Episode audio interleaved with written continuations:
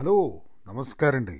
ഈ എപ്പിസോഡിന് ചെറിയൊരു പ്രത്യേകത ഉണ്ട് എന്താണെന്ന് പറഞ്ഞു കഴിഞ്ഞിട്ടുണ്ടെങ്കിൽ ഞാൻ അങ്ങനെ കഴിഞ്ഞ മൂന്നാഴ്ചയായിട്ട് പഹേനിലൂടെ എന്ന് പറഞ്ഞൊരു പ്രോഗ്രാം യൂട്യൂബിലും ഫേസ്ബുക്കിലും ഒക്കെ ഇട്ടിട്ടുണ്ട്. അതായത് സമൂഹം വ്യക്തി ലോകം തൊഴിൽ പ്രാപ്തി സംരംഭകത്വം വിദ്യാഭ്യാസം സിനിമ അങ്ങനെ കുറേ കാര്യങ്ങൾ ടച്ച് ചെയ്തിട്ട് വീക്കിലി ഒരു പ്രോഗ്രാമാണ്. അപ്പോൾ അത് റിലീസ് ചെയ്തപ്പോൾ അത് കണ്ടിട്ട് ആരോ പറഞ്ഞു നിങ്ങൾക്ക് ഇതൊന്ന് പോഡ്കാസ്റ്റ് ആയിട്ടൂടെ എന്നുള്ളത് അപ്പോഴാണ് ആലോചിക്കുന്നൊന്ന് ശ്രമിച്ച് നോക്കാം. അപ്പോൾ ഇത് ആദ്യത്തെ വീക്കിലെ പ്രോഗ്രാമാണ്. നിങ്ങളിതൊന്ന് കേട്ടു വെക്കുക എന്നിട്ട് അതിന്റെ ഒരു ഒപ്പീനിയൻ പറയുക. കാരണം ഞാൻ വീക്ക് വണ്ണും വീക്ക് ടൂവും കൂടെ അല്ല വീക്ക് ടൂവും വീക്ക് ത്രീയും കൂടെ അപ്ലോഡ് ചെയ്യുക. അത് കഴിഞ്ഞിട്ട് പിന്നെ നമുക്ക് നിരന്തരമായിട്ട് എല്ലാ ആഴ്ചയും പഹയനിലൂടെ ആ യൂട്യൂബിൽ പോകുന്ന അതേ പ്രോഗ്രാം നമുക്ക് പോഡ്കാസ്റ്റിലും തയ്യാറാക്കാം. വേറെയും പരിപാടി കൊണ്ടുവരാം. ഓക്കെ കേട്ടോളി. ഹലോ നമസ്കാരമുണ്ട്. എക്സ്പെരിമെന്റേഷൻ പരീക്ഷണങ്ങൾ നമ്മൾ ജീവിതത്തിൽ ജീവിതം തന്നെ ഒരു പരീക്ഷണമാണ്. നമുക്ക് ഓരോ കാര്യങ്ങളും ഇങ്ങനെ എക്സ്പെരിമെന്റ് ചെയ്ത് എക്സ്പെരിമെന്റ് ചെയ്ത് ഇങ്ങനെ പോവുകയാണ് അപ്പോൾ ഞാൻ വിചാരിച്ച് ഈ കണ്ടന്റ് ക്രിയേഷന്റെ ഭാഗമായിട്ടും പലപ്പോഴും നമ്മൾ ഓരോ വീഡിയോ ഓരോ ടൈപ്പ് വീഡിയോ ചെയ്യുന്നതൊക്കെ ഓരോ പരീക്ഷണങ്ങളുടെ ഭാഗമാണ്. അപ്പം അങ്ങനെ ഒരു പരീക്ഷണം ചെയ്താലോ വിചാരിച്ചു. കാരണം നമ്മളുടെ ഒരാഴ്ച നമ്മൾ പല കാര്യങ്ങളും വായിക്കുന്നുണ്ട് സിനിമ കാണുന്നുണ്ട് കഥ വായിക്കുന്നുണ്ട്. പിന്നെ സോഷ്യൽ മീഡിയയിലും വാർത്തയിലൊക്കെ പല കാര്യങ്ങളും മനസ്സിലാക്കുന്നുണ്ട്. അപ്പം അതൊക്കെ കൂടിയിട്ട് ഒരാഴ്ച നമ്മളുടെ ജീവിതത്തിൽ കൂടെ കടന്നു പോയി കഴിഞ്ഞിട്ടുണ്ടെങ്കിൽ എങ്ങനെ ഉണ്ടായിരിക്കും അത് വീഡിയോ ആയിട്ട് ഇട്ട് കഴിഞ്ഞാൽ എന്നുള്ളൊരു ചിന്തയാണ്. ഒരു പഹയനിലൂടെ എന്നുള്ള ഒരു വീക്ക്ലി പരിപാടി. അല്ല തുടർന്ന് പോകുക എന്നുള്ളത് പിന്നെ ആലോചിക്കാം. പക്ഷേ അതൊന്ന് ശ്രമിച്ച് നോക്കാൻ വിചാരിച്ചിട്ടാണ്. പരീക്ഷണങ്ങളല്ലേ? എക്സ്പെരിമെന്റേഷൻ എന്താ? ജോലി ഉദ്യോഗം വർക്ക് ആൻഡ് കരിയർ ഈ കോവിഡ് കാലത്ത് പല ആൾക്കാരുടെയും മനസ്സിലുള്ള വലിയൊരു പേടി ഭാവിയെ പറ്റിയിട്ട് ഇപ്പം എക്കോണമിയൊക്കെ പ്രശ്നമായി കഴിഞ്ഞിട്ടുണ്ടെങ്കിൽ എങ്ങനെയാണ് പുതിയ ജോലി കിട്ടുക? ജോലി പോയി കഴിഞ്ഞാൽ വേറെ ജോലിയിലേക്ക് എങ്ങനെ മാറാം? എന്നുള്ള പല ചിന്തകളും സ്വാഭാവികമായിട്ടും എല്ലാ ആൾക്കാരിനും ഉണ്ടാകുന്നതാണ് ഇത് വേറൊരാൾക്കും നമ്മളെ സഹായിക്കാൻ പറ്റില്ല എന്നുള്ളതാണ് അതിന്റെ ഏറ്റവും വലിയ ഒരു പ്രശ്നം. ഇത് നമ്മൾ ഈ സൈക്കിൾ ഓടിക്കുന്ന മാതിരിയാണ് അതായത് സൈക്കിൾ ഇങ്ങനെ പോകുന്ന സമയത്ത് ആദ്യം പഠിക്കാൻ നേരത്ത് നമ്മളെ അച്ഛനോ അമ്മാവനോ അമ്മയോ ഏട്ടനോ ആരെങ്കിലും സൈക്കിൾ ഓടിക്കാൻ പഠിപ്പിക്കുകയാണെങ്കിൽ നമ്മളിങ്ങനെ സൈക്കിൾ ഇങ്ങനെ ഓടിച്ചിട്ട് അപ്പോൾ പിന്നിലെ ആൾക്കാരിങ്ങനെ പിടിക്കുന്നുണ്ടാവും. കുറച്ച് കഴിഞ്ഞാൽ പിന്നിൽ പിടിവിടും. അപ്പോൾ നമ്മളറിയില്ല നമ്മൾ സൈക്കിൾ ചവിട്ടിക്കൊണ്ടിരിക്കുകയാണ്. അപ്പോൾ പിന്നിലേക്ക് തിരിഞ്ഞു നോക്കുമ്പോൾ കയ്യില്ലാതെ നമ്മൾ കരയാൻ തുടങ്ങും. അതായത് സത്യം പറഞ്ഞു കഴിഞ്ഞാൽ നമ്മളാണ് സൈക്കിളിൽ ഇരിക്കുന്നത്. പെഡൽ ചെയ്യുന്നത് നമ്മളാണ്. ബാലൻസ് ചെയ്യേണ്ടത് നമ്മളാണ്. ബ്രേക്ക് നമ്മളെ കയ്യിലുണ്ട്. എന്നാലും നമ്മൾ പിന്നിലേക്ക് തിരിഞ്ഞിട്ട് അച്ഛനെ അമ്മാനെ ഏട്ടനെയൊക്കെ നോക്കി അമ്മേനെയൊക്കെ നോക്കി കരയാൻ തുടങ്ങും. സത്യം പറഞ്ഞ ജോലിയിലും നമുക്ക് ഒന്നും ചെയ്യാൻ പറ്റില്ല വേറൊരാൾക്ക്. അപ്പോൾ നമുക്കേ ചെയ്യാൻ പറ്റുള്ളൂ. അപ്പോൾ ആകെ ഈ ഒരു സമയത്ത് നമുക്ക് ചെയ്യാൻ പറ്റുന്ന ഒരു സംഭവം എന്ന് പറഞ്ഞാൽ നമ്മളുടെ എക്സിസ്റ്റിംഗ് സ്കിൽസ് നമുക്ക് എന്തൊക്കെ കഴിവുകളുണ്ടെങ്കിൽ ആ കഴിവുകൾ കുറച്ചും കൂടെ മെച്ചപ്പെടുത്താൻ നോക്കുക.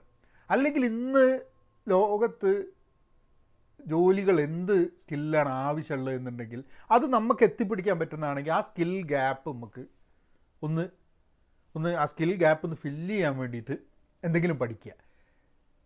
പിന്നെ ആൾക്കാരുമായിട്ട് ബന്ധപ്പെടുക ജോലിനെ പറ്റി മനസ്സിലാക്കുക ഇങ്ങനത്തെ കുറച്ച് കാര്യങ്ങളാണ് നമുക്ക് ചെയ്യാൻ പറ്റുന്നത്. അപ്പോൾ ഞാൻ അതിന്റെ ഒരു അതിന്റെ ബേസിസിൽ career growth career and growth in adverse economy എന്ന് പറഞ്ഞിട്ടുള്ള ഒരു ഫ്രീ കോഴ്സ് ഞാൻ റെഡിയാക്കി വെച്ചിട്ടുണ്ട്. അപ്പോൾ അത് ഞാനൊരു പ്രസന്റേഷനായിട്ട് ഐ ട്രിപ്പിളിക്ക് വേണ്ടിയിട്ടുള്ള പ്രസന്റേഷനിൽ ചെയ്തതാണ്. അത് അത് രണ്ട് രീതിയിലായിട്ട് അതായത് ഒരു ഒരു പ്രസന്റേഷനായിട്ട് ഇംഗ്ലീഷിൽ ഇട്ടിട്ടുണ്ട്. കൂടാതെ വെഞ്ചർ ഔട്ട് എന്നുള്ളൊരു കോഴ്സ് അതിൽ കുറേ മെത്തേഡ്സും കുറേ മെട്രിക്സും കുറേ കാര്യങ്ങൾ ഞാൻ ഇട്ടിട്ടുണ്ട്. അത് നിങ്ങളൊന്ന് പോയിട്ട് ഫ്രീ ആയിട്ടുള്ള കോഴ്സാണ് നിങ്ങളൊന്ന് അറ്റൻഡ് ചെയ്ത് നോക്കൂ. ചിലപ്പോൾ നിങ്ങൾക്ക് ഗുണം ചെയ്യാം. കാരണം ഞാൻ എന്റെ ജീവിതത്തിലും എന്റെ കരിയറിലും പഠിച്ച കുറേ ഐഡിയാസും ടെക്നിക്കുകളും സാധനങ്ങളും ഒക്കെ ഞാൻ അവിടെ ഷെയർ ചെയ്തിട്ടുണ്ട്. നിങ്ങൾക്ക് പറ്റുകയാണെങ്കിൽ ഞാൻ ഇപ്പം തന്നെ ഏതാണ്ട് പത്ത് മുന്നൂറിൽ പരം ആൾക്കാർ ആ പ്രോഗ്രാം ചെയ്തുകൊണ്ട് നിൽക്കുന്നുണ്ട് അതിന്റെ കൂടെ തന്നെ വേറെ എന്തെങ്കിലും ഒരു പ്രോജക്റ്റ് തുടങ്ങാൻ വേണ്ടിയിട്ടുള്ളത് മൊത്തം ഞാൻ ആ ഫ്രീ കോഴ്സുകൾ തുടങ്ങിയതിന് ശേഷം ഏതാണ്ട് എണ്ണൂറിന്റെ മുകളിലുള്ള ആൾക്കാർ രജിസ്റ്റർ ചെയ്തിട്ട് ചെയ്യുന്നുണ്ട്. അപ്പം അത് സമയം കിട്ടുകയാണെങ്കിൽ ചെയ്തു നോക്കുക. ചിലപ്പം എല്ലാവർക്കും ഒരേപോലെ ഹെൽപ്ഫുൾ ആയിക്കൊള്ളണമെന്നില്ല. പക്ഷേ ചില ആൾക്കാർക്ക് അതിനെക്കൊണ്ട് എന്തെങ്കിലും പുതിയ ഐഡിയ എന്തെങ്കിലും ഒരു എന്ത് രീതിയിലാണ് നമ്മൾ ഈ ജോലിയെയും കരിയറിനെയും ഒക്കെ നോക്കി കാണേണ്ടതെന്നോ അതിലേക്ക് എങ്ങനെയാണ് നമ്മൾ പ്രിപ്പയർ ചെയ്യുക എന്നുള്ള കാര്യങ്ങളൊക്കെ മനസ്സിലാക്കാൻ ചിലപ്പം ഉപകാരപ്പെടാൻ സാധ്യതയുണ്ട്. ഡീപ്പ് വർക്ക് അതാണ് ഇന്ന് നമ്മൾ ചർച്ച ചെയ്യാൻ പോകുന്ന പുസ്തകം. കാൽ ന്യൂപോർട്ട് എഴുതിയ പുസ്തകമാണ് ഡീപ്പ് വർക്ക് ഡീപ്പ് വർക്ക് എന്ന് പറഞ്ഞാൽ ആഴത്തിൽ എന്തെങ്കിലും ഒരു ജോലി ചെയ്യുക എന്നുള്ളതാണ് ഉദ്ദേശം. അപ്പോൾ നമ്മൾ ഇന്നത്തെ കാലത്ത് ഭയങ്കര ഡിസ്ട്രാക്ഷൻസ് ആണ്. എന്ത് ഇമെയിൽ വന്ന് നോട്ടിഫിക്കേഷൻ വന്ന് സോഷ്യൽ മീഡിയ ഫേസ്ബുക്ക് ട്വിറ്റർ ഇതൊക്കെ ആയിട്ട് ധാരാളം ഡിസ്ട്രാക്ഷൻസ് ഉള്ള സമയത്ത് നമുക്ക് ഡീപ്പ് വർക്ക് വരുന്നില്ല. ഭയങ്കര ബുദ്ധിമുട്ടാണ്. ഒരു സാധാരണ രീതിയിൽ ജീവിച്ച് പോയി കഴിഞ്ഞിട്ടുണ്ടെങ്കിൽ ആഴത്തിൽ ഒരു ജോലി ചെയ്യാൻ വേണ്ടിയിട്ടുള്ള ഒരു സൗകര്യവും സാഹചര്യവും ഇല്ലാതെ ആയി പോകുന്നുണ്ടെന്നുള്ളതാണ് അപ്പോൾ അതെങ്ങനെ നമുക്ക് മറികടക്കാൻ പറ്റും? ആ ഡീപ്പ് വർക്ക് വളരെ റെയറാണ് ഇപ്പം എന്നുള്ളതാണ്. തീരെ ആൾക്കാർക്ക് ഉപയോഗിക്കുന്നില്ല. പണ്ട് കാലത്ത് ആൾക്കാർക്ക് ഉണ്ടായിരുന്ന ഒരു ഏകാഗ്രത ഇന്നത്തെ ആൾക്കാർക്കില്ല. നമ്മളുടെ ജീവിത സാഹചര്യം നമുക്ക് ആ ഏകാഗ്രത നൽകുന്നില്ല. അപ്പോൾ അതിന് നമ്മൾ എന്ത് ചെയ്യണമെന്ന് പറഞ്ഞാൽ ജീവിതം അങ്ങനെ പോകുന്ന സമയത്ത് ഡീപ്പ് വർക്ക് ക്രിയേറ്റ് ചെയ്യാൻ വേണ്ടിയിട്ട് നമ്മൾ എന്തെങ്കിലുമൊക്കെ ചെയ്യണം എന്നുള്ളതാണ്. അപ്പോൾ പലപ്പോഴും നമ്മൾ കേട്ടിട്ടുള്ളൊരു സംഭവം മൾട്ടി ടാസ്കിങ് അതായത് രണ്ട് കാര്യങ്ങൾ ചെയ്യാമെന്നുള്ളതാണ്. പക്ഷേ മൂപ്പര് സയന്റിഫിക് ആയിട്ട് പറയുന്നൊരു സംഭവം നമ്മൾ ഒരു വർക്ക് എ വർക്ക് ബി രണ്ട് ജോലിയുണ്ട് നമുക്ക് ചെയ്യാൻ. എയും ബിയും ഇത് എ ചെയ്തിട്ട് ബിയിലേക്ക് മാറി ബി ചെയ്തിട്ട് എയിലേക്ക് മാറി അങ്ങോട്ടും ഇങ്ങോട്ടും മാറിക്കൊണ്ടിരുന്ന് കഴിഞ്ഞാൽ അല്ലെങ്കിൽ രണ്ടും ഒരുമിച്ച് ചെയ്യാനൊക്കെ നിന്ന് കഴിഞ്ഞിട്ടുണ്ടെങ്കിൽ നമ്മൾ ഒരിക്കലും പ്രൊഡക്റ്റീവ് ആവില്ല എന്നുള്ളതാണ്. പക്ഷെ അതിനെതിരായിട്ട് ആൾക്കാർ പറയുന്നുണ്ട്. മൾട്ടി ടാസ്ക് ചെയ്യണം എന്ന് പറയുന്ന ആൾക്കാരുണ്ട്. പക്ഷേ ഡീപ്പ് വർക്കിന്റെ അതിന്റെ ഒരു സയന്റിഫിക്കൽ സംഭവം എന്താണെന്ന് പറഞ്ഞാൽ നമ്മൾ ഒരു വർക്ക് എ ചെയ്തുകൊണ്ടിരിക്കുകയാണ്. നമ്മൾ വളരെ ആഴത്തിൽ ആഴത്തിൽ ഒരു വർക്ക് എ ചെയ്തുകൊണ്ടിരിക്കുകയാണ്. എന്നിട്ട് നമ്മൾ വർക്ക് ചെയ്യുന്ന നേരെ സ്വിച്ച് ചെയ്തു. സ്വിച്ചിങ് എന്ന് പറഞ്ഞ പരിപാടിയുണ്ട്. ബിയിലേക്ക് മാറിക്കഴിഞ്ഞിട്ടുണ്ടെങ്കിൽ പെട്ടെന്ന് എന്ത് പറ്റുന്ന പറഞ്ഞാൽ ഈ എയിൽ നമ്മളെ കുറേ ചിന്തകളും കാര്യങ്ങളൊക്കെ നമുക്ക് അങ്ങനെ സ്വിച്ച് ഓണാക്കി ഓഫാക്കണ മാതിരി മാറാൻ വളരെ ബുദ്ധിമുട്ടാണ്. അപ്പോൾ നമ്മൾ എയിൽ നിന്ന് ബിയിലേക്ക് വരുമ്പം നമ്മളുടെ ബി ചെയ്യുന്നതിന്റെ പ്രൊഡക്ടിവിറ്റി നഷ്ടമാവുന്നുള്ളത് അപ്പം ആ സ്വിച്ചിങ് പാടില്ല. അതിന് ഇവർ മൂപ്പർ കാൽ ന്യൂപോർട്ട് ആ പുസ്തകത്തിൽ കുറേ കാര്യങ്ങൾ പറയുന്നുണ്ട്. അതിന്റെ കൂടെ മൂപ്പർ പറയുന്ന ഒരു നാല് ഡിഫറെന്റ് വേസിൽ നമുക്ക് ഈ ഡീപ്പ് വർക്കിനെ നമുക്ക് ഡീപ്പ് വർക്ക് ചെയ്യാൻ വേണ്ടിയിട്ടുള്ളൊരു ശ്രമം നടത്താം എന്നുള്ളതാണ്. ഒന്ന് മോണാസ്റ്റിക് എന്ന് പറയും. മോണാസ്റ്റിക് എന്ന് പറഞ്ഞു കഴിഞ്ഞാൽ എങ്ങനെയാണെന്ന് പറഞ്ഞാൽ ചില ആൾക്കാർ അതായത് കംപ്ലീറ്റ് ഡിസ്ട്രാക്ഷനുള്ള സാധനങ്ങളൊക്കെ അങ്ങോട്ട് ഒഴിവാക്കുക. അങ്ങനെ ചില ആൾക്കാരുണ്ട് അത്രേ. അതായത് അവർ ഇമെയിൽ ഉപയോഗിക്കില്ല. അവർ സ്നെയിൽ മെയിൽ ഉപയോഗിക്കില്ല. അതായത് സാധാരണ പോസ്റ്റൽ അവർക്ക് സോഷ്യൽ മീഡിയ ഇല്ല. അവർക്ക് സെൽഫോൺ തന്നെ അല്ല അതായത് ഇന്നത്തെ ടെക്നോളജി യുഗത്തിൽ സാങ്കേതിക ഇങ്ങനെ മികവുകളുള്ള ഇത്രയും വലിയ സാധനങ്ങളുള്ള സമയത്ത് ഇതൊന്നും ഉപയോഗിക്കാതെ പണ്ട് കാലത്തെ പോലെ തന്നെ ജീവിച്ചുകൊണ്ട് പോവുക. അതാണ് മോണാസ്റ്റിക് അത് ചിലപ്പോൾ കുറേ ആൾക്കാർ കുറച്ച് ബുദ്ധിമുട്ടുള്ള സംഭവമായിരിക്കും. അപ്പോൾ അതല്ലാണ്ട് പിന്നുള്ളൊരു മോഡൽ ബൈ മോഡൽ എന്ന് പറഞ്ഞിട്ടുള്ളൊരു മെത്തേഡാണ് ബൈ മോഡൽ എന്ന് പറഞ്ഞു കഴിഞ്ഞിട്ടുണ്ടെങ്കിൽ അവർ പറയണേ രണ്ടും. അതായത് നമുക്ക് കുറച്ച് ഡിസ്ട്രാക്ഷൻ ഉണ്ടാവും എന്നുള്ളത് നമ്മൾ ജീവിതത്തിന്റെ ഭാഗമായി ഡിസ്ട്രാക്ഷൻ ഉണ്ടാവും എന്നുള്ളത് നമുക്കങ്ങനെ തീരുമാനിക്കാം. പക്ഷെ നമ്മൾ എന്ത് ചെയ്യുന്നു പറഞ്ഞു കഴിഞ്ഞാൽ ഒരു അലോക്കേറ്റഡ് ടൈം എടുക്കുക. അതായത് ഇപ്പോൾ ഒരാഴ്ച എനിക്ക് ഒരു പുസ്തകം എഴുതാനുണ്ട് അല്ലെങ്കിൽ എനിക്കൊരു കാര്യം പഠിക്കാനുണ്ട്. അല്ല എന്തെങ്കിലും ഒരു വളരെ ഡീപ്പായിട്ട് ആഴത്തിൽ നമ്മൾ മനസ്സിലാക്കുകയും പ്രവർത്തിക്കുകയും ചെയ്യേണ്ട ഒരു കാര്യത്തിന് നമ്മളൊരാഴ്ച സമയം കൊടുക്കുന്നു അല്ലെങ്കിൽ മൂന്ന് ദിവസം കൊടുക്കുന്നു നാല് ദിവസം. ആ സമയം നമ്മൾ ഒരു ടെക്നോളജി ഉപയോഗിക്കില്ല. അതായത് ഒരു സാധനം ഉപയോഗിക്കില്ല. നമ്മൾ ഫോൺ എടുത്തിട്ട് എവിടെയെങ്കിലും കൊണ്ട് ലോക്കറിൽ വെക്കും. ടി വി ഇല്ല ഇന്റർനെറ്റ് ഇല്ല ഒന്നുമില്ല. നമ്മൾ നേരെ പോയിട്ട് ആ ഒരാഴ്ച അല്ലെങ്കിൽ അങ്ങനെ എഴുതുന്ന കുറേ ആൾക്കാരുണ്ട്. എഴുതുന്ന ആൾക്കാർ അതായത് ഇപ്പോൾ പ്രൊഫസേഴ്സൊക്കെ അവർക്ക് എല്ലാ വർഷവും എന്നുള്ള രീതിയിൽ അവർക്ക് പേപ്പേഴ്സ് പ്രസന്റ് ചെയ്യേണ്ടി വരും. അപ്പോൾ പേപ്പർ പ്രസന്റ് ചെയ്യാന്ന് പറഞ്ഞു കഴിഞ്ഞാൽ അത്രയും സമയം വേണം. അപ്പോൾ അവരെന്താ ചെയ്യുകയെന്ന് പറഞ്ഞു കഴിഞ്ഞിട്ടുണ്ടെങ്കിൽ every every one month two month ഒക്കെ ആവുന്ന സമയത്ത് അല്ലെങ്കിൽ ചിലപ്പോൾ വർഷത്തിൽ അവരൊരു മാസമൊക്കെ കംപ്ലീറ്റ് അങ്ങോട്ട് ഒന്നും ഉപയോഗിക്കാണ്ട് ആ ഇതിലേക്ക് അങ്ങോട്ട് പോകും. അതാണ് അവരുടെ ബൈ മോഡൽ മെത്തേഡ് അങ്ങനെ ചിലപ്പോൾ അങ്ങനെയും ചെയ്യാൻ പറ്റാത്ത ആൾക്കാരുണ്ടാവും. ഇപ്പോൾ ബിസിനസ്സിലൊക്കെയുള്ള ആൾക്കാർ എന്ന് പറഞ്ഞു കഴിഞ്ഞിട്ടുണ്ടെങ്കിൽ നിങ്ങൾക്ക് നിരന്തരമായി ഇമെയിൽ ചെക്ക് ചെയ്യണം അങ്ങനത്തെ കാര്യങ്ങളുണ്ട്. അപ്പോൾ നിങ്ങൾ എവിടെയാണ് ഡീപ്പ് വർക്കിന് വേണ്ടി ഈ ഒരു മാസമൊന്നും കിട്ടില്ല. വെക്കേഷന് പോയാൽ തന്നെ ഇമെയിൽ ചെക്ക് ചെയ്തുകൊണ്ടിരിക്കുന്ന ആൾക്കാരാണ് അപ്പോൾ എന്ത് ചെയ്യും? അങ്ങനെ ആൾക്കാർക്ക് പറയുന്നത് റിതമിക് എന്ന് പറഞ്ഞൊരു പ്രോസസ്സ് റിതം എന്ന് പറഞ്ഞാൽ അത് റിതമായിട്ട് വരിക. റിതമായിട്ട് വരിക എന്ന് പറഞ്ഞു കഴിഞ്ഞിട്ടുണ്ടെങ്കിൽ നമ്മൾ നമ്മളുടെ ഒരു എല്ലാ ദിവസവും കൃത്യമായിട്ട് നമ്മൾ തീരുമാനിക്കുക. ഡീപ്പ് വർക്കിന് വേണ്ടിയിട്ട് നമ്മൾ ഇത്ര സമയം ചിലവാക്കുന്നത് ചിലപ്പോൾ ഒരു മണിക്കൂർ അല്ലെങ്കിൽ ഒരു ഒന്നര മണിക്കൂർ രണ്ട് മണിക്കൂർ. അത് ഡീപ്പ് വർക്ക് ആ സമയത്ത് എല്ലാ ദിവസവും നിങ്ങൾക്ക് വേണമെങ്കിൽ അതേ സമയം തന്നെ എടുക്കാം. അത് എല്ലാ ദിവസവും ഒമ്പത് മണി മുതൽ പതിനൊന്ന് മണി വരെ. ഇന്റർനെറ്റ് ഉണ്ടാവില്ല ഒരാളുടെ മിണ്ടൂല ഒരു ഡിസ്ട്രാക്ഷൻസ് ഉണ്ടാവില്ല. ഈ ജോലി മാത്രമേ ചെയ്യുള്ളൂ. ആ തൊണ്ണൂറ് മിനിറ്റ് അല്ലെങ്കിൽ രണ്ട് മണിക്കൂർ കഴിഞ്ഞിട്ട് നിങ്ങൾ വേറെ എന്തെങ്കിലും ചെയ്യുള്ളൂ എന്നുള്ളത്. ആ സമയത്ത് നിങ്ങളൊരു സാധനം തൊടൂല. അതാണ് വേറൊരു മെത്തേഡ് റിത്തമിക്കായിട്ട് അതൊരു റിത്തം മാതിരി. ഇങ്ങനെ എല്ലാ ദിവസവും ആ റിതം പിന്നെ അത് ആദ്യം നിങ്ങൾ ചെറുതായിട്ട് തുടങ്ങിക്കഴിഞ്ഞ് അത് ആദ്യം തന്നെ പോയിട്ട് രണ്ട് മണിക്കൂറൊന്നും പറ്റും എന്നുള്ളത് വിചാരിക്കേണ്ട. ഇത് ചെറിയ രീതിയിൽ വന്നിട്ട് അതൊരു പ്രാക്ടീസ് ആക്കിയിട്ട് കൊണ്ടുവരിക എന്നുള്ളത് റിത്തമിക്കായിട്ട് പിന്നെ ജേർണലിസ്റ്റിക് എന്ന് പറഞ്ഞിട്ടുള്ള ഒരു പ്രോസസ്സ് ജേർണലിസ്റ്റിക് പ്രോസസ്സ് എന്ന് പറയാൻ ജേർണലിസ്റ്റുകൾക്ക് ഉണ്ടാവുന്നൊരു ഒരു മെത്തേഡാണ് ഇത്ര അതായത് അവർക്ക് ഭയങ്കരമായിട്ടുള്ള തിരക്കും കാര്യങ്ങളും ലഹളയും ബഹളവും ഒക്കെ ഉണ്ടാവും. അപ്പോൾ അവർ ഈ ഫ്രീ ടൈം കിട്ടുമ്പോൾ അത് ഡീപ്പ് വർക്കിന് വേണ്ടിയിട്ട് ചിലവാക്കുക എന്നുള്ളതാണ്. ഇപ്പോൾ ചില ജേർണലിസ്റ്റൊക്കെ അവരുടെ മാധ്യമ പ്രവർത്തനത്തിന്റെ കൂടെ പുസ്തകം എഴുത്തുണ്ട്. അപ്പോൾ അവരെങ്ങനെ ചെയ്യുക ആ ഫ്രീ ടൈം കാരണം മാധ്യമ പ്രവർത്തനത്തിന്റെ സമയത്ത് എന്തെങ്കിലും ഒരു ന്യൂസ് വന്നു കഴിഞ്ഞിട്ടുണ്ടെങ്കിൽ ഇല്ല ഞാൻ ഡീപ്പ് വർക്ക് ചെയ്തുകൊണ്ടിരിക്കുകയാണ് ഇപ്പോൾ ന്യൂസ് ഇപ്പോൾ കുറച്ച് നേരം ലേറ്റ് ആവും എന്ന് പറയാൻ പറയാൻ പറ്റില്ല.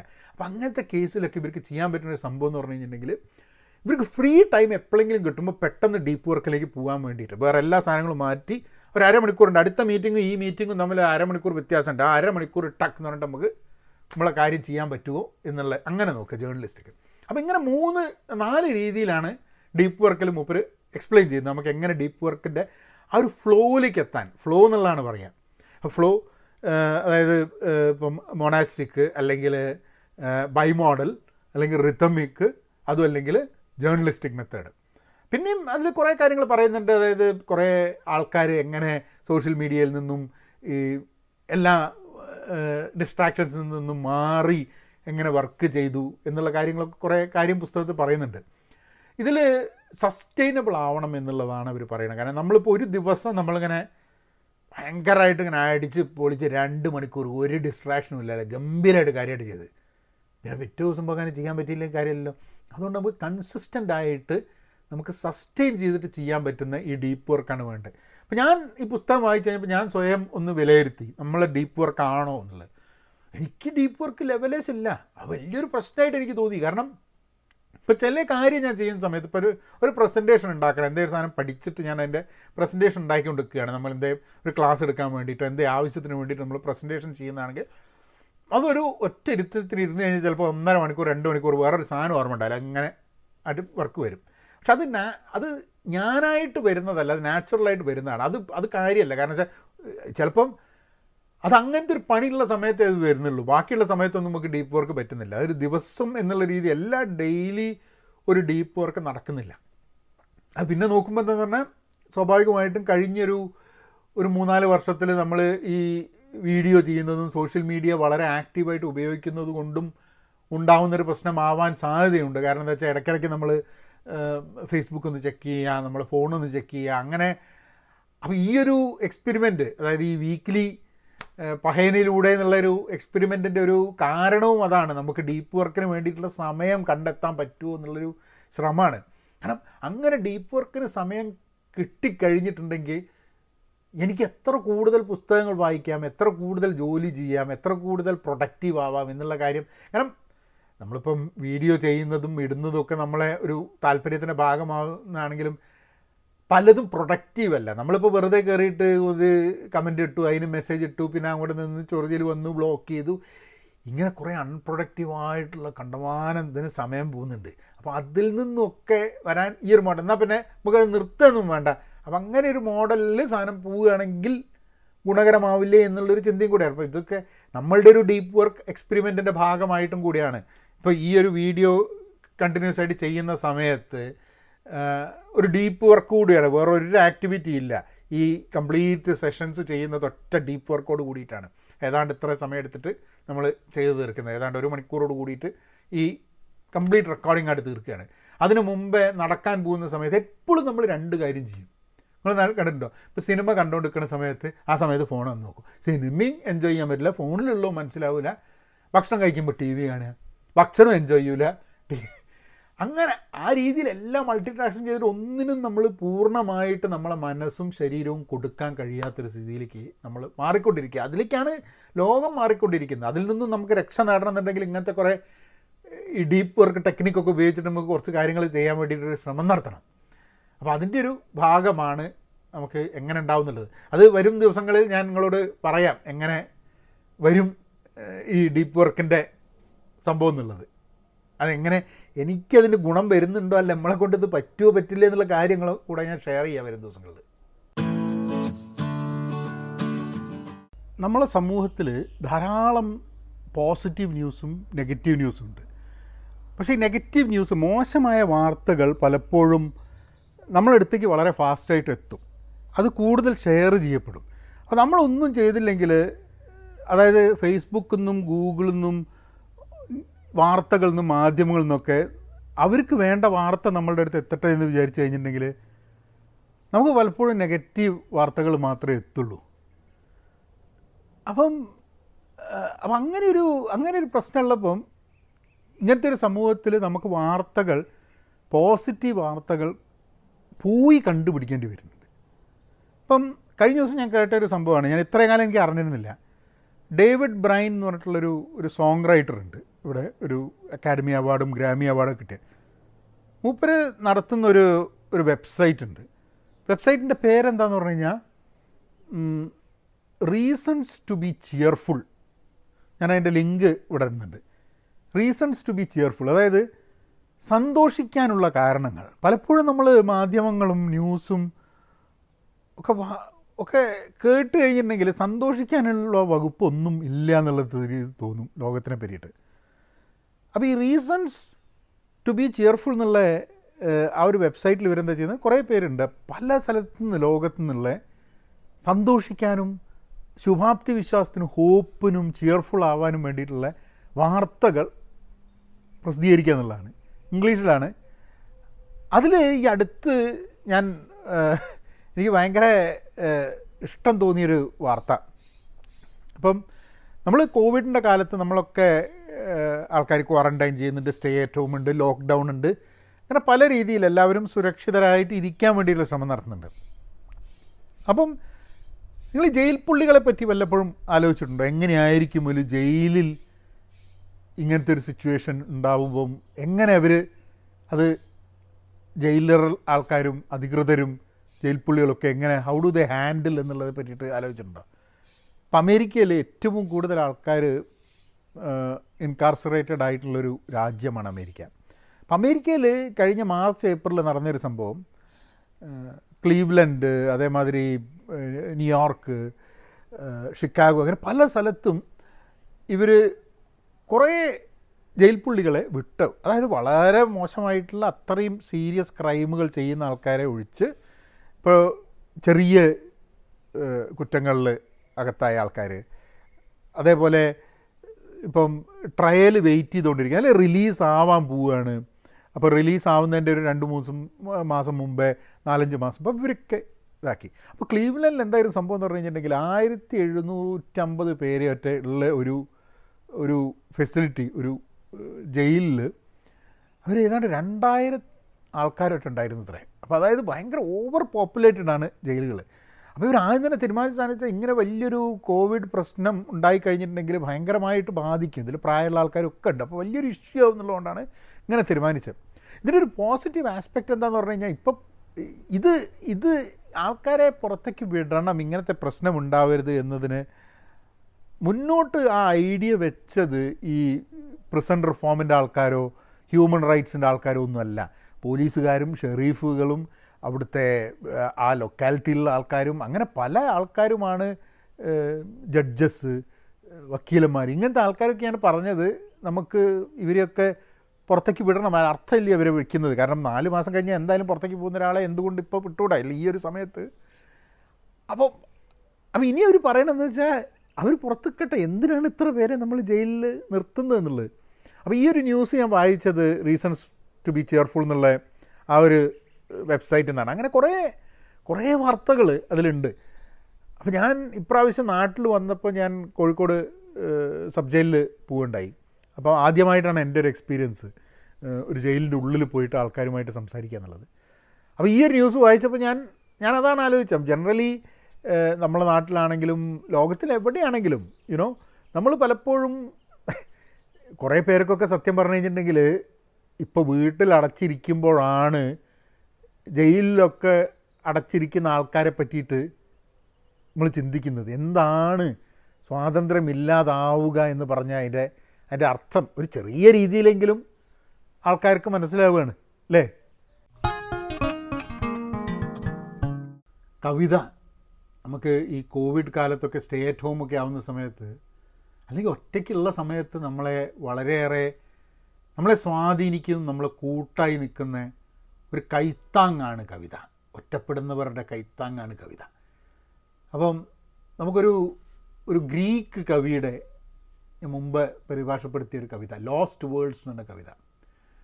യോർഗോസ് സിഫേരിയസ് എന്ന് പറഞ്ഞിട്ടുള്ള ഒരു ഗ്രീക്ക് കവിയുടെ ലോസ്റ്റ് വേൾഡ്സ് എന്നുള്ള ആ കവിത ഒന്ന് ഞാൻ വായിച്ച് തരാം. കവിത ഗദ്യ കവിതയാണ്. ഏ? കേട്ടോളൂ. ലോസ്റ്റ് വേൾഡ്സ് നിങ്ങൾക്ക് ഒരു മനുഷ്യന്റെ ആയിരം തുണ്ടുകൾ കൂട്ടിയെടുത്ത് എങ്ങനെ യോജിപ്പിക്കാൻ കഴിയും? ഒരു കടൽക്കാക്കയെ പോലും കാണാനില്ല. ഈ തോണിയാണെങ്കിൽ ഇങ്ങനെ വട്ടം കറങ്ങുന്നു. അല്ല ഈ പങ്കായത്തിന് കുഴപ്പമൊന്നുമില്ലല്ലോ. ഈ ലോകം മുങ്ങി താഴുകയാണ്. അവിടെ കടിച്ചു തൂങ്ങി കിടന്നോ? ഞാൻ നിന്നെ ഈ സൂര്യന്റെ കീഴിൽ ഒറ്റയ്ക്ക് വിട്ടുപോകുന്നു. നീ നിർത്താതെ എഴുതിക്കോ? മഷിയതാ കുറയുന്നു കടലതാ വലുതാവുന്നു. ഒരു ശിഖരം പോലെ വളരാൻ ആഗ്രഹിക്കുന്ന ശരീരം. കായ്ക്കാൻ തയ്യാറെടുത്ത് മഞ്ഞൊലിച്ചുണ്ടായ തോടുകളെ പോലെയാവാൻ പക്ഷേ സംഗീതാത്മകമായ ഏതോ വരും കാലത്തിന് വേദനിപ്പിക്കാൻ പാകത്തിനായി എന്റെ ഭാവന അതിനെ ബഹളമുള്ളൊരു തേനീച്ചക്കൂട്ടിലേക്ക് തള്ളിവിടുന്നു. ഒരു ശിഖരം പോലെ വളരാൻ ആഗ്രഹിക്കുന്ന ശരീരം. കായ്ക്കാൻ തയ്യാറെടുത്ത് മഞ്ഞൊലിച്ചുണ്ടായ തോടുകളെ പോലെയാവാൻ. പക്ഷേ സംഗീതാത്മകമായ ഏതോ വരുംകാലത്തിന് വേദനിപ്പിക്കാൻ പാകത്തിനായി എന്റെ ഭാവന അതിനെ ബഹളമുള്ളൊരു തേനീച്ചക്കൂട്ടിലേക്ക് തള്ളിവിടുന്നു. അതാണ് lost worlds Yorgos Seferis Greek കവിയാണ്. ഈ കോവിഡ് കാലത്തെ വിദ്യാഭ്യാസം. കാരണം എന്താ വെച്ചാൽ നമുക്ക് പല ആൾക്കാരും പല രീതിയിലാണ്. ഒന്ന് നമ്മൾ സ്കൂളുകളിലെ വിദ്യാഭ്യാസം എങ്ങനെയായിരിക്കണം എന്നുള്ളതിന്റെ ഞാൻ ഒരു അതിന്റെ ഒരു കോൺവെർസേഷനുകൾ ചിലപ്പോൾ കണ്ടിട്ടുണ്ടെങ്കിൽ ഇല്ലെങ്കിൽ കാണണം. അത് ഓൺലൈൻ എഡ്യൂക്കേഷൻ എങ്ങനെ കേരളത്തിന്റെ ഒരു സ്ഥിതിയിൽ ഉണ്ടാവും എന്നുള്ളതിനെ പറ്റിയിട്ടുള്ള ഒരു അന്വേഷണവും ചർച്ചയൊക്കെയാണ്. പക്ഷെ അതല്ലാണ്ട് നമ്മളുടെ ഈ സമയത്ത് നമ്മൾ എങ്ങനെ എന്തെങ്കിലും പുതിയ സംഭവങ്ങൾ പഠിച്ചു? എന്താണ് പഠിക്കേണ്ടത്? കാരണം കുറേ ആൾക്കാർ മെസ്സേജ് അയച്ചു എന്താണ് പഠിക്കേണ്ടത്? എന്ത് കോഴ്സാണ് നല്ലത്? കാരണം അതിപ്പോൾ എനിക്ക് പറയാൻ പറ്റില്ല. കാരണം ഓരോരുത്തരുടെ സ്കിൽസ് അനുസരിച്ചാണ് ഇപ്പോൾ ഞാനൊരു സാധനം പഠിക്കുന്നത് വേറൊരാൾ പഠിച്ചതുകൊണ്ട് അയാൾക്ക് ഗുണം ഉണ്ടായിക്കൊള്ളുന്നില്ല. നമ്മളുടെ ഇത്ര കാലത്തെ എക്സ്പീരിയൻസ് നമ്മളുടെ കഴിവ് നമ്മളുടെ താല്പര്യം ഇതൊക്കെ അനുസരിച്ച് ചില കാര്യങ്ങൾ പഠിച്ചു കഴിഞ്ഞിട്ടുണ്ടെങ്കിൽ അത് കൂടുതൽ നമുക്ക് ഒരു വർക്കിന് വേണ്ടിയിട്ടും നമ്മളുടെ കരിയറിന് വേണ്ടി ഉപയോഗിക്കാൻ സാധ്യതയുണ്ടെന്നുള്ളതാണ് അപ്പം എനിക്ക് കൃത്യമായിട്ട് പറയാൻ പറ്റില്ല ഏത് കോഴ്സുകളാണ് ചെയ്യേണ്ടതെന്നുള്ളത്. പക്ഷേ നിങ്ങൾക്ക് ചെയ്യാൻ പറ്റുന്ന ഒരു സംഭവം കോഴ്സേറയിൽ പോയി കഴിഞ്ഞിട്ടുണ്ടെങ്കിൽ കുറേ കോഴ്സുകൾ ഫ്രീ ആണ് അതിൽ നിങ്ങൾ സർട്ടിഫിക്കേഷൻ വേണമെന്നുണ്ടെങ്കിൽ നിങ്ങൾക്ക് എടുക്കാം. പക്ഷെ അത് വേണമെങ്കിൽ നിങ്ങൾക്ക് ഓരോ കോഴ്സ് ട്രൈ ചെയ്യാം. നിങ്ങൾക്ക് ഇഷ്ടമുള്ള സംഭവം. അതിന് മുമ്പ് നിങ്ങൾ തീരുമാനിക്കേണ്ട ഒരു സാധനം നിങ്ങൾക്ക് പഠിക്കാൻ എന്താണ് ഇഷ്ടം? ഇഷ്ടമുള്ള കാര്യങ്ങൾ പഠിക്കാൻ വേണ്ടിയിട്ട് അവന്യൂസ് അതിന് വേണ്ടിയിട്ടുള്ള സാഹചര്യം ഇന്ന് അവൈലബിൾ ആണ്. അപ്പോൾ അത് നിങ്ങൾ പഠിക്കാൻ വേണ്ടി ശ്രമം നടത്തുക. കാരണം എന്തെങ്കിലും ഒരു സാധനം ഞാൻ പറയുകയാണെങ്കിൽ നിങ്ങളൊരു ഒരു മാസം പഠിക്കാൻ വേണ്ടി അതിന് വേണ്ടിയിട്ട് സമയം അങ്ങോട്ട് മാറ്റി വയ്ക്കുക. അതായത് ഈ ഇന്ന് തൊട്ട് ഒരു മാസത്തേക്ക് അല്ലെ രണ്ട് മാസത്തേക്ക് ഞാൻ ഈ ഒരു ഏരിയ ഞാനായിട്ട് പഠിക്കും. എന്നിട്ട് അത് പഠിക്കാൻ വേണ്ടി ശ്രമിച്ചു നിങ്ങൾ സത്യം പറഞ്ഞാൽ മുഴുവൻ ദിവസം ഒന്നും ആവശ്യമില്ല. എല്ലാ ദിവസങ്ങളും ഒരു മണിക്കൂറോ ഒന്നര മണിക്കൂറോ ചിലവാക്കിയാൽ മതി. എല്ലാ ദിവസവും ശനി ഞായറടക്കം ഒരു മണിക്കൂർ ഒന്നര മണിക്കൂർ ചിലവായി കഴിഞ്ഞിട്ടുണ്ടെങ്കിൽ ഏതാണ്ട് മുപ്പത് നാൽപ്പത്തഞ്ച് മണിക്കൂറായി ഒരു മാസം അപ്പോൾ രണ്ട് മാസം കൊണ്ട് ഏതാണ്ട് അറുപത് മുതൽ തൊണ്ണൂറ് മണിക്കൂർ വരെ നിങ്ങൾ ചിലവാക്കിയിട്ടുണ്ടാവും ഒരു സാധനം പഠിക്കാൻ വേണ്ടിയിട്ട്. അത് നോട്ട്സ് എഴുതുക അത് പഠിക്കുക. ആ ഒരു രണ്ട് മാസം കഴിഞ്ഞിട്ടുണ്ടെങ്കിൽ ആ ഒരു ഏരിയയിൽ നിങ്ങൾക്ക് എത്ര നോളജ് ഉണ്ടാവും അറിയോ നിങ്ങളൊന്ന് ആലോചിക്കും തൊണ്ണൂറ് മണിക്കൂർ എന്ന് പറഞ്ഞാൽ ചില്ലറ സമയമല്ല. തൊണ്ണൂറ് മണിക്കൂർ എന്ന് പറഞ്ഞു കഴിഞ്ഞാൽ കുറേ സമയമുണ്ട്. നിങ്ങളൊന്ന് ഒരു സാധനം പഠിക്കാൻ വേണ്ടി ഇരുന്ന് കഴിഞ്ഞാൽ തൊണ്ണൂറ് മണിക്കൂറിൽ നിങ്ങൾക്ക് എന്തൊക്കെ പഠിക്കാൻ പറ്റും നിങ്ങൾക്ക് ഒന്ന് ഒന്ന് ട്രൈ ചെയ്ത് നോക്കുക. അതിന് എഡ്യൂക്കേഷന്റെ ബേസിക്കലി നമ്മൾ നമ്മൾ എന്തൊക്കെ പഠിക്കണം എന്ത് പഠിക്കണം എന്നുള്ള ചർച്ചയിൽ നിൽക്കുന്നതിന് പകരം എനിക്ക് തോന്നുന്നു പഠിക്കാൻ വേണ്ടിയിട്ടുള്ള ശ്രമം നടത്തുക. അത് ചിലപ്പോൾ നിങ്ങൾ ചിലപ്പോൾ ഒരു ആഴ്ച കഴിഞ്ഞ് നിങ്ങൾ ചിലപ്പോൾ നിർത്തിയിരിക്കും. അത് സാര തുടങ്ങുക എന്നുള്ളതാണ്. നിർത്തുന്ന കാര്യം പണ്ടേ ആലോചിച്ചാൽ എനിക്ക് തൊണ്ണൂറ് മണിക്കൂർ രണ്ട് മാസം ഒന്നും പഠിക്കാൻ പറ്റൂല എനിക്ക് ഞാൻ നിൽക്കൂല. അതുകൊണ്ട് തുടങ്ങുന്നില്ല എന്ന് പറഞ്ഞിട്ട് കാര്യമില്ലല്ലോ. ഒരാഴ്ച പഠിച്ചതിന്റെ ഒരാഴ്ച പഠിച്ചതിന്റെ ഗുണമല്ലേ? ആരറിഞ്ഞു? ചിലപ്പോൾ നിങ്ങൾ തൊണ്ണൂറ് മണിക്കൂർ കൊണ്ട് പഠിക്കേണ്ട സാധനം ചിലപ്പോൾ നിങ്ങൾ അറുപത് മണിക്കൂർ കൊണ്ട് പഠിച്ച് തീർത്തുന്നിരിക്കും. നമ്മൾ ഒരു സ്ഥലത്തേക്ക് ഇറങ്ങിയാൽ മാത്രമല്ലേ നമുക്ക് എവിടെയെങ്കിലും എത്താൻ പറ്റുമോ എന്നുള്ളത് നോക്കാൻ പറ്റുള്ളൂ. അപ്പോൾ അതൊന്ന് ശ്രമിച്ച് നോക്കണം. ഇനിയിപ്പോൾ നിങ്ങൾക്ക് എന്താ പഠിക്കേണ്ടതെന്നുള്ളൊരു ഐഡിയ ഇല്ലെങ്കിൽ ഞാൻ നേരത്തെ പറഞ്ഞ മാതിരി പെൻ പോസിറ്റീവ് ഡോട്ട് കോമിൽ പോയി കഴിഞ്ഞിട്ട് വെഞ്ചർ ഔട്ട് എന്നുള്ള ആ ഒരു ഫ്രീ പ്രോഗ്രാം ഉണ്ട്. അതൊന്ന് അറ്റൻഡ് ചെയ്ത് കഴിഞ്ഞിട്ട് അതിൽ മെട്രിക്സ് കൂടെ നിങ്ങളൊന്ന് നിങ്ങളൊന്ന് സ്വയം വർക്കൗട്ട് ചെയ്ത് കഴിഞ്ഞിട്ടുണ്ടെങ്കിൽ നിങ്ങൾക്ക് ചിലപ്പം ചില സ്കിൽസ് സ്പെസിഫിക് സ്കിൽസ് നിങ്ങളുടെ ഏരിയയുമായി ബന്ധപ്പെട്ടിട്ടുള്ള സ്കിൽസ് ഐഡന്റിഫൈ ചെയ്യാൻ വേണ്ടിയിട്ടുള്ളൊരു പറ്റാൻ സാധ്യത ഉണ്ട് എന്നുള്ളതാണ്. പക്ഷേ പഠിക്കാൻ ശ്രമിക്കുക. നാളെ തന്നെ ഈ വീഡിയോ നിർത്തിയ പാട് നേരെ പഠിക്കാൻ പോവുക ടാഗോറിന്റെ ഒരു കഥ. ടാഗോറിന്റെ ഇപ്പോൾ കാബൂളി വാലിയൊക്കെ നിങ്ങൾ കേട്ടിട്ടുണ്ടാവും. ഇത് ബലാള എന്ന് പറഞ്ഞൊരു കഥയാണ്. വൃക്ഷത്തെ സ്നേഹിച്ച ബാലൻ എന്നാണ് മലയാളത്തിലേക്ക് തർജമ ചെയ്തപ്പോൾ മലയാളത്തിലാണ് ഞാൻ വായിച്ചിട്ടുള്ളത്. ബലാള എന്നാണ് അതിന്റെ അതിന്റെ ബംഗാളിയിലുള്ള പേര്. കഥ ബാലചന്ദ്രൻ എന്ന് പറഞ്ഞൊരു പയ്യനെ പറ്റിയിട്ടാണ് ഈ കഥ. അപ്പോൾ ബാലചന്ദ്രനെ പറ്റിയിട്ട് ഇങ്ങനെ ബാലചന്ദ്രന്റെ ചെറു വല്യച്ഛൻ പറയുകയാണ് ബാലചന്ദ്രന്റെ വല്യച്ഛൻ അതായത് ഇവരിങ്ങനെ തുടങ്ങുന്ന തന്നെ ബാലേന്ദ്രൻ എന്ന് പറയുന്നത് എന്റെ അനിയന്റെ മകനാണെന്ന് പറഞ്ഞിട്ട്. അപ്പോൾ ബാലേന്ദ്രൻ എങ്ങനെയാണെന്ന് പറഞ്ഞു കഴിഞ്ഞാൽ പ്രകൃതി വൃക്ഷങ്ങൾ ചെടി പൂക്കൾ ഇതൊക്കെ വലിയ കാര്യമാണ്.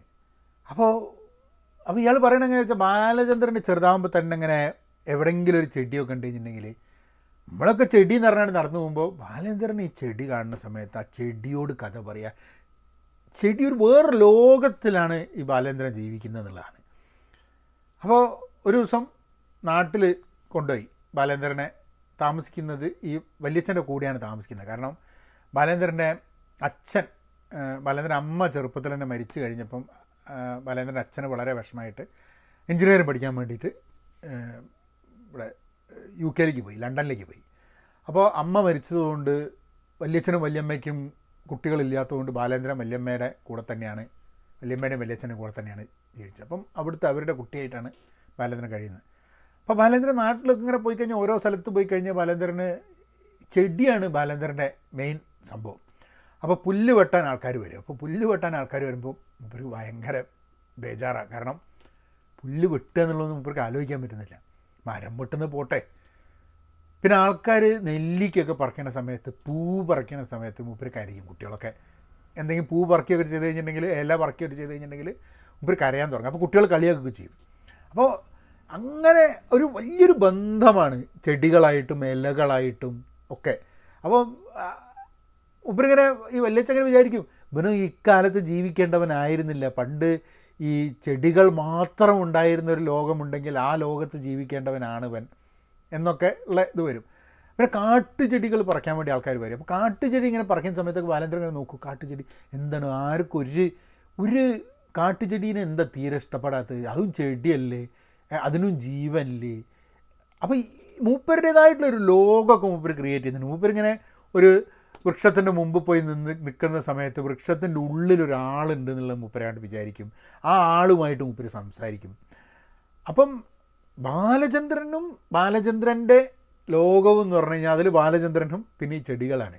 അതായത് അപ്പോൾ ഈ പുല്ലിങ്ങനെ ആടുന്ന സമയത്ത് നമ്മളൊക്കെ ഇങ്ങനെ പുല്ലാടുക എന്നല്ലേ തോന്നുള്ളൂ ബാലചന്ദ്രൻ ആ പുല്ല് ആടുന്നത് പുല്ല് ഡാൻസ് കളിക്കുന്ന മാതിരി അല്ലെ പുല്ലുകൾ തമ്മിൽ വർത്തമാനം പറയണ മാതിരി തോന്നും. എന്നിട്ട് ബാലേന്ദ്രൻ കേട്ട കഥകളൊക്കെ അവിടെ പോയി പുല്ലിനോട് പറയും. ബാലേന്ദ്രനും പുല്ലിന്റെ കൂടെ ആടും. ഏഹ് എന്നിട്ട് അതിൽ ചില പുല്ലിന്റെ കൂടിയൊക്കെ ബാലേന്ദ്രൻ അങ്ങനെ ഷർട്ടൊക്കെ ഊരിയിട്ട് അതിന്റെ മുകളിൽ തിരിഞ്ഞടിച്ചിട്ട് പുറത്തൊക്കെ കോറിയും വരച്ചിട്ടൊക്കെയാണ് വീട്ടിലേക്ക് വരിക.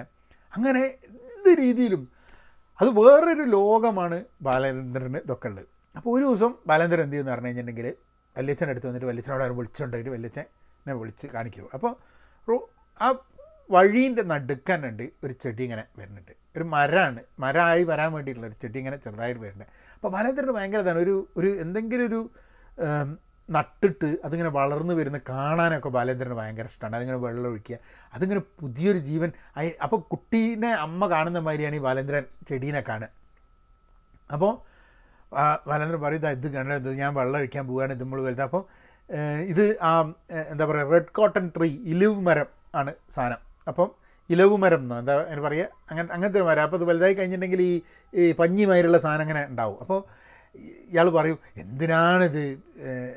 അത് നമുക്ക് പറിച്ച് കളയാം. എന്നൊക്കെ പറയും. അപ്പോൾ അയ്യേ അത് പറിക്കാൻ പറ്റില്ല. വൃക്ഷമായിട്ട് വലുതാവുന്നതാണ് ചെയ്യാൻ പാടില്ല എന്ന് പറയും. അപ്പോൾ വല്യച്ഛന് പിന്നെ എന്താ ചെയ്യാന്ന് പറഞ്ഞിട്ട് ഇപ്പം അങ്ങനെ പറഞ്ഞോണ്ട് വലിയ പറഞ്ഞാൽ അത് ഇപ്പം ഭയങ്കര പ്രശ്നമാണ് നടു റോട്ടിലാണ്. അതിലൂടെ ആൾക്കാർക്ക് നടക്കാൻ ബുദ്ധിമുട്ടാണ് ഇത് വലുതായി കഴിഞ്ഞിട്ടുണ്ടെങ്കിൽ ഭയങ്കര പ്രശ്നമാണ് സാധനം ഇവിടെയൊക്കെ വരുമ്പോൾ വേറെ എവിടെയും കൊണ്ടുപോയി ഇടാന്നൊക്കെ പറയും. ഒരു രക്ഷയില്ല. അവസാനം വല്യച്ഛൻ എന്തായാലും ഇത് ചെയ്യണമെന്ന് പറഞ്ഞപ്പോൾ നേരെ പാഞ്ഞ് വല്യമ്മേന്റെ അടുത്തേക്ക്. അപ്പോൾ ബാലേന്ദ്രൻ അറിയുന്ന ഒരു സാധനമുണ്ട്. വല്യമ്മേന്റെ അടുത്ത് പോയിട്ട് കാര്യമായിട്ട് സോപ്പിട്ട് കഴിഞ്ഞിട്ടുണ്ടെങ്കിൽ വല്യമ്മ വല്യച്ഛനോട് പറഞ്ഞിട്ട് കാര്യം ശരിയാക്കുന്നുള്ളത്. അങ്ങനെ വല്യമ്മേന്റെ അടുത്ത് പറയാം വല്യമ്മ അത് സംഭവിക്കാതെ വല്യമ്മ ഇതൊന്നും കണ്ടില്ല. വല്യമ്മ പറഞ്ഞ് വല്യച്ഛനെ വിളിച്ചാറിനെ പറ്റൂല. ഇത് ഇങ്ങനെയാണ്. ബാലേന്ദ്രൻ അവിടെ നട്ടതാണ്. അത് വലുതാവുന്ന വരെ നിൽക്കണം. നിങ്ങൾ ഇടയ്ക്ക് പിന്നെ സംഭവം സോൾവ് ആയി. അങ്ങനെ ഇത് വലുതാവും തുടങ്ങി. ഇതിങ്ങനെ വലുതായി വലുതായി വലുതായി ഇങ്ങനെ. അതായത് നടു. വഴിയുണ്ട്. വീട്ടിലേക്കുള്ള വഴിയുണ്ട്. അതിന് നടുവിൽ തന്നെ ഉണ്ട് മരം. അപ്പോൾ അങ്ങനെ കാണുമ്പോൾ വലിയച്ഛൻ ഇങ്ങനെ വിചാരിക്കും അയ്യച്ചിട്ട് എന്തൊരു കഷ്ടം അത് ആൾക്കാരെ കയ്യിലൂടെ നടക്കുന്ന സമയത്തൊക്കെ നേരെ എന്തെങ്കിലുമൊക്കെ അപ്പുറത്തും ഇപ്പുറത്ത് നോക്കിയാൽ മരത്തിന്റെ മുകളിൽ മുട്ടും. അപ്പോൾ ഞാൻ അപ്പോൾ ആൾക്കാർ വിചാരിക്കുന്നുണ്ട് ഈ വല്യച്ഛനെന്താ വട്ടാണെന്നുള്ളത്. കാരണം എന്താ ഈ നടുവിൽ തന്നെ ഈ നടപ്പാതേന്റെ നടുവിൽ തന്നെ ഒരു മരം ഇങ്ങനെ വരുന്നത്. അതിൽ അപ്പുറത്തേക്ക് ഇപ്പുറത്ത് അപ്പോൾ വീണ്ടും കുറേ പ്രശ്നമായി കഴിഞ്ഞപ്പോൾ വലന്നിന്റെ അടുത്ത് പോയിട്ട് വീണ്ടും വല്യച്ഛൻ പറയും "ഏ, മോനെ ഒരു കാര്യം ചെയ്യാലോ. നമ്മൾ വേലീന്റെ അടുത്ത് ഭയങ്കര ഉഷാറായിരിക്കും ഭയങ്കര ഭംഗിയായിരിക്കും. വേലീന്റെ അവിടെ വേലീന്റെ അവിടെ നട്ട് കഴിഞ്ഞിട്ടുണ്ടെങ്കിൽ മരങ്ങൾ ഭയങ്കര വലുതാവും എന്നൊക്കെ പറഞ്ഞ് കുറേ മുപ്പരിങ്ങനെ പറഞ്ഞ് ഇതാക്കെ സൂപ്പിടാൻ നോക്കി. ഏ ഉം, ഒരു രക്ഷയില്ല. നമുക്ക് ആടുന്ന് മാറ്റാൻ പറ്റില്ല എന്നുള്ള രീതിയിലാണ് ബാലേന്ദ്രൻ. ഏഹ് എന്തേ പറഞ്ഞു കഴിഞ്ഞാൽ നേരെ പായും വല്യമ്മേന്റെ അടുത്തേക്ക്. എന്നിട്ട് വല്യമ്മ അറിയും അവിടെ വരും. അങ്ങനെ ഒരു ദിവസം ബാലേന്ദ്രൻ അച്ഛൻ വരികയാണ്. അച്ഛൻ വന്നിട്ട് പറയും ബാലേന്ദ്രനെ ഞാൻ കൊണ്ടുപോവുകയാണ്. ഇങ്ങോട്ട്. യു കെയിലേക്ക് കൊണ്ടുപോകണം. അപ്പോൾ ലണ്ടനിലേക്ക് കൊണ്ടുപോകണം. പക്ഷേ അതിന് മുമ്പ് ഷിംലയിൽ പോയിട്ട് കുറച്ച് ദിവസം നിന്നിട്ട് ഒക്കെ കഴിഞ്ഞിട്ടേ പറ്റുള്ളൂ. അപ്പോൾ ബാലേന്ദ്രനെ കൊണ്ടുപോകാൻ അങ്ങനെ ബാലേന്ദ്രൻ അങ്ങ് പോവും. അപ്പോൾ ഈ വൃക്ഷം അങ്ങനെ നടും പണ്ട് മാനേന്ദ്രൻ ഉണ്ടായിരുന്നു. അപ്പോൾ മറ്റേതിങ്ങനെ വലിയ ഇങ്ങനെ വീട്ടിൽ നിന്ന് പുറത്തേക്ക് ഇറങ്ങുമ്പോഴേക്കും വൃക്ഷം കണ്ടിട്ട് ഇങ്ങനെ ആകെ ഈ മരം കണ്ടിട്ട് ഭയങ്കര പ്രശ്നമാണ്. ബേജാറാ. എന്തൊരു കഷ്ടം നാട്ടുകാരും ചോദിക്കുന്നുണ്ട്.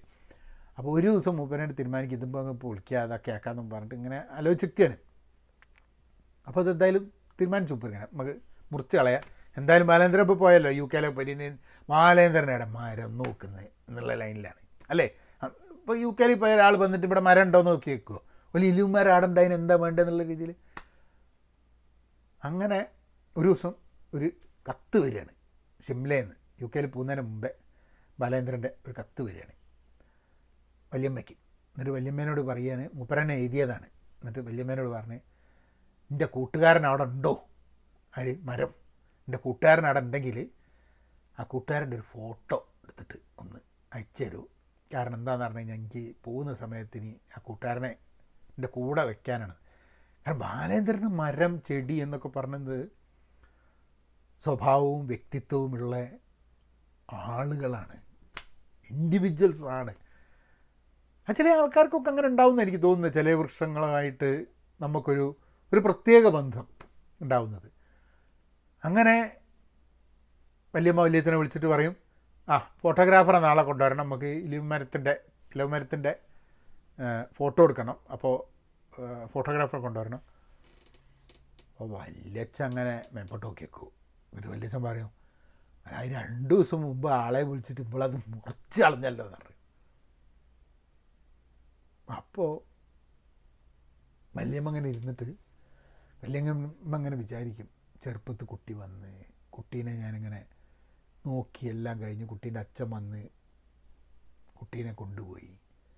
അവന്റെ ഒരു ആഗ്രഹമായിരുന്നു. അവന്റെ ഒരു കൂട്ടുകാരൻ. ആ കൂട്ടുകാരനെ എന്റെ കൂടെ ആക്കിയിട്ടാണ് അവൻ പോയത്. ആ കൂട്ടുകാരനെ അവന് അവ വല്യമ്മയ്ക്ക് ഇങ്ങനെ കംപ്ലീറ്റ് ജീവിതം അങ്ങോട്ട് തകർന്ന് ഇനി ഒരു അർത്ഥമില്ലാത്ത രീതിയിൽ ഇങ്ങനെ തോന്നുകയാണ്. അവിടെ ഒരു കഥ തീരാണ്. പക്ഷേ ആ ഒരു നമ്മളൊക്കെ പലപ്പോഴും ഈ തിരക്കിന്റെ ഇടയിൽ വളരെ സിമ്പിളായിട്ടുള്ള പല കാര്യങ്ങളും ഇപ്പോൾ പ്രകൃതി സംരക്ഷണം മരം വനസംരക്ഷണം എന്നുള്ള രീതിയിലൊക്കെ അതിനൊക്കെ ഒരു പൊളിറ്റിക്കൽ പൊളിറ്റിസൈസ് ചെയ്തിട്ട് നമ്മൾ പല രീതിയിലും സംസാരിക്കുന്നുണ്ട് അതിന്റെ ഒരു ആവശ്യവും കാര്യങ്ങളൊക്കെ. പക്ഷേ ഇൻഡിവിജ്വലായിട്ട് മനുഷ്യനും പ്രകൃതിയും തമ്മിലുള്ള ബന്ധം ഒരു സമൂഹത്തിന്റെ പ്രകൃതിയുമായിട്ടുള്ള ബന്ധത്തിന് വേണ്ടിയിട്ട് ലോസും റെഗുലേഷൻസും കാര്യങ്ങളുണ്ട്. പക്ഷേ അതിന്റെ അതിന്റെ അടിസ്ഥാനപരമായിട്ടുള്ളത് ഇവിടെ ബാലന് വൃക്ഷവും മരവുമായിട്ടുള്ള ബന്ധം അങ്ങനെയുള്ള രീതിയിലുള്ള ബന്ധങ്ങളാണ്. ഇപ്പം ഞാനൊക്കെ ചെറുതാകുമ്പോൾ വളർന്നു വരുമ്പം അമ്മയുടെ വീട്ടിൽ തറവാട്ടിൽ അവിടെ പോയി ഞങ്ങൾ താമസിക്കുന്ന സമയത്ത് കുറേ മരങ്ങളുണ്ട് മാങ്ങകളുണ്ട്. എന്താ ടേസ്റ്റ്? അതൊക്കെ അവിടെ ആൾക്കാർ താമസം മാറിക്കഴിഞ്ഞപ്പം അവിടുത്തെ മാവുകളിലൊക്കെ മാങ്ങേന്റെ വലിപ്പം തന്നെ കുറഞ്ഞു എന്നാണ്. ഏ? ആരും നോക്കാണ്ട് കാട് പിടിച്ച് ഇങ്ങനെയായിട്ട്. പക്ഷെ അന്നൊക്കെ ഓരോ മാ മരത്തിനും മാവിനൊക്കെ ഓരോ പേരും അവിടെ വരുന്ന തെരു ഈ തെരുവ് നായ്ക്കൾക്കൊക്കെ ഇറക്കം പേരുണ്ട്. ഒരു ഒരു വ്യത്യസ്തമായ ഒരു ഒരു ലോകമാണ് അല്ലേ? നമുക്ക് എനിക്കൊക്കെ അറിഞ്ഞൂടാ. നമുക്കൊന്ന് തിരിച്ച് ഇപ്പം ഇവിടെ ഉള്ളൊരു മരമുണ്ട് ഇപ്പം നമുക്കൊരു ഓക്ക് ട്രീ ഉണ്ടല്ലോ. ആ ഓക്ക് ട്രീ ആയിട്ട് നമുക്കൊരു വലിയൊരു ഒരു ബന്ധമുണ്ട്. കാരണം എന്താ വെച്ചാൽ ആ ഓക്ക് ട്രീന്റെ താഴെ നിൽക്കും. ആ ഓക്ക് ട്രീ ഇല്ലാതെ ആയി കഴിഞ്ഞിട്ടുണ്ടെങ്കിൽ സ്വാഭാവികമായിട്ടും നമുക്കൊരു വിഷമം ഉണ്ടാവും ഇപ്പം ഞങ്ങളെ വീട്ടിന്റെ മുമ്പിൽ ഒരു മരം ഉണ്ടായിരുന്നു ആ മരം സത്യം പറഞ്ഞു കഴിഞ്ഞാൽ നമുക്ക് തീരെ ഇഷ്ടമായില്ല കാരണം എന്താണെന്ന് പറഞ്ഞു കഴിഞ്ഞാൽ ആ മരം കാരണം നമ്മൾ മലേന്റെ വ്യൂ ഉണ്ടായിരുന്നില്ല. പക്ഷേ ആ മരം എന്നിട്ട് ഞാൻ വിചാരിക്കും ഇങ്ങനെ മുറിക്കണം നമുക്ക് മല കണ്ടാൽ മതി. മരം കണ്ടാൽ നമുക്ക് മരമായിട്ട് വലിയ ബന്ധമൊന്നുമില്ല.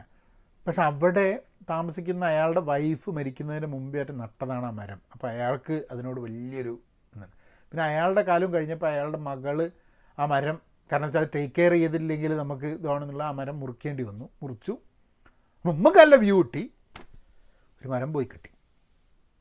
അപ്പോൾ നമ്മൾ വളരെ സ്വാർത്ഥമാണ്. നമ്മളെ മരം വേണം നമുക്ക്.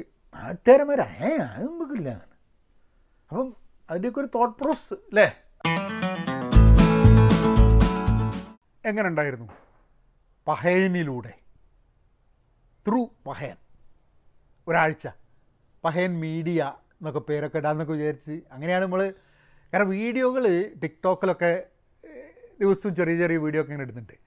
പക്ഷേ ഇത് കുറച്ചും കൂടെ സീരിയസ് ആയിട്ട് ഇങ്ങനെ കുറച്ച് കാര്യങ്ങളൊക്കെ പറഞ്ഞ് കുറച്ച് രാഷ്ട്രീയം കുറച്ച് തമാശയും കുറച്ച് കാര്യങ്ങളൊക്കെ ആയി ഇങ്ങനെ ആഴ്ചയിൽ വരികയാണെങ്കിൽ ഞാൻ നേരത്തെ പറഞ്ഞ മാതിരി ആ ഡീപ്പ് വർക്ക് പുസ്തകം വായിച്ചതിന്റെ ശേഷം ഉണ്ടായ ഒരു ബോധോദയം കൂടിയാണ് കേട്ടോ കാരണം എന്താ വെച്ചാൽ നമ്മളെ വർക്ക് പലപ്പോഴും ഡീപ്പാവുന്നില്ലേ എന്നുള്ളൊരു ബേജാറ് കാരണം ഇങ്ങനെയാണെങ്കിൽ ബാക്കി സമയം നമുക്ക് ഡീപ്പായിട്ട് വർക്ക് ചെയ്യാൻ വേണ്ടിയിട്ട് ചില കാര്യത്തിന് സമയം കിട്ടില്ലോ എന്നുള്ളതാണ്.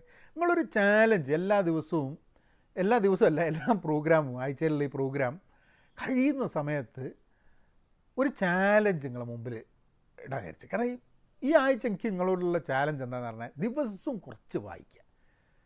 അത് നിങ്ങൾക്ക് രാവിലെ എണീച്ച പാട് അല്ലെങ്കിൽ നിങ്ങൾ കിടന്നുറങ്ങാൻ നേരത്ത് ഒരു പേജെങ്കിൽ ഒരു പേജ്. അതൊരു ശീലമാക്കുക. നിങ്ങൾ അധികം ഒന്നും വായിക്കണ്ട. നിങ്ങൾ എന്തായാലും നിങ്ങൾ സ്ഥിരം വായിക്കുന്ന ആളാണെങ്കിൽ ആ കിടക്കാൻ പോകുന്നതിന് മുമ്പ് കിട കിടക്കാൻ തൊട്ടടുത്ത് എന്തെങ്കിലും പുസ്തകം വയ്ക്കുക. എന്നിട്ട് ആ പുസ്തകം ഒന്നെടുത്ത് ഒരു പേജ് വായിക്കുക. കുറച്ച് വായിക്കുക. ചിലപ്പോൾ ആദ്യമൊക്കെ നാല് സെന്റൻസും ഒരു പാരഗ്രാഫൊക്കെ വായിക്കൽ നടക്കൂ. എന്നാലും എന്തെങ്കിലും ഒന്ന് വായിക്കുക. അതായത് ഉറങ്ങുന്നതിന് മുമ്പ് വെള്ളം കുടിക്കുക അല്ലെങ്കിൽ മരുന്ന് കഴിക്കുക എന്നുള്ള മാതിരി വായന ഒരു ശീലമാക്കിയെടുക്കുക നിങ്ങളൊന്ന് ആലോചിച്ച് നോക്ക്. അടുത്ത ആഴ്ചേന്റെ മുമ്പേ നിങ്ങൾ എല്ലാ ദിവസവും നിങ്ങൾ ഒരു പേജ് വായിക്കുകയാണെങ്കിൽ ഒരാഴ്ചയിൽ ഏഴ് പേജ് വായിച്ച്. ചിലപ്പോൾ നിങ്ങൾ പത്ത് പേജ് വായിച്ചെന്നിരിക്കും. അങ്ങനെയാണ് എഴുപത് പേജ് വായിച്ചില്ല? ഒരാഴ്ചയിൽ ഒരു പുസ്തകം എന്നൊക്കെ പറഞ്ഞാൽ എഴുപത് പേജിന്റെ പുസ്തകമുണ്ട്. അപ്പോൾ ചിലപ്പോൾ ഒരു പുസ്തകം നിങ്ങൾ ചിലപ്പോൾ ഒരാഴ്ചയിൽ തീർത്തുന്നിരിക്കും ചെറിയ നോവലൊക്കെ ആണെങ്കിൽ ചിലതാണെങ്കിൽ ഇരുന്നൂറ്റമ്പത് പേജ് ഉണ്ടാവും. എല്ലാ പുസ്തകവും ഒരേ സ്പീഡിൽ പോയിക്കൊള്ളുന്നില്ല. പക്ഷേ അത് നമ്മളൊരു ഏകാഗ്രത വെക്കാൻ വേണ്ടിയിട്ട് മുമ്പൊക്കെ ഒരു ഒരു ഹാബിറ്റ് ബിൽഡ് ചെയ്യാൻ വേണ്ടിയിട്ട് ഗുണമുള്ള സംഭവമാണ്. അപ്പോൾ അതൊന്ന് ശ്രമിച്ചു നോക്കാം അപ്പോൾ ഞാൻ അടുത്ത ആഴ്ച ശനിയാഴ്ച ഇങ്ങനെ വേറൊരു പഹയനിലൂടെ ആയിട്ട് നിങ്ങളുടെ മുമ്പിൽ വരാം. അപ്പോൾ ഇന്ന് കുറേ കാര്യങ്ങളൊക്കെ നാളെ ഇതേമാതിരി വൻവൻ സംഭവങ്ങൾ അടുത്ത ആഴ്ച എന്തെങ്കിലുമൊക്കെ ഉണ്ടാവും നമുക്ക് പറയാനും ചിരിക്കാനും സങ്കടപ്പെടാനും വിഷമിക്കാനും ഒരുമിച്ച് അന്വേഷിക്കാനും യാത്ര ചെയ്യാനും ഒക്കെ പറ്റുന്ന വിഷയങ്ങൾ അടുത്ത ആഴ്ച വേറെ ഉണ്ടാവും. അപ്പോൾ നമുക്ക് അതിലൂടെ കൂടെ ഒന്ന് ഒന്ന് സഞ്ചരിച്ച് അങ്ങനെ പോവാ. അല്ലേ? എന്നാൽ പിന്നെ ഓക്കെ.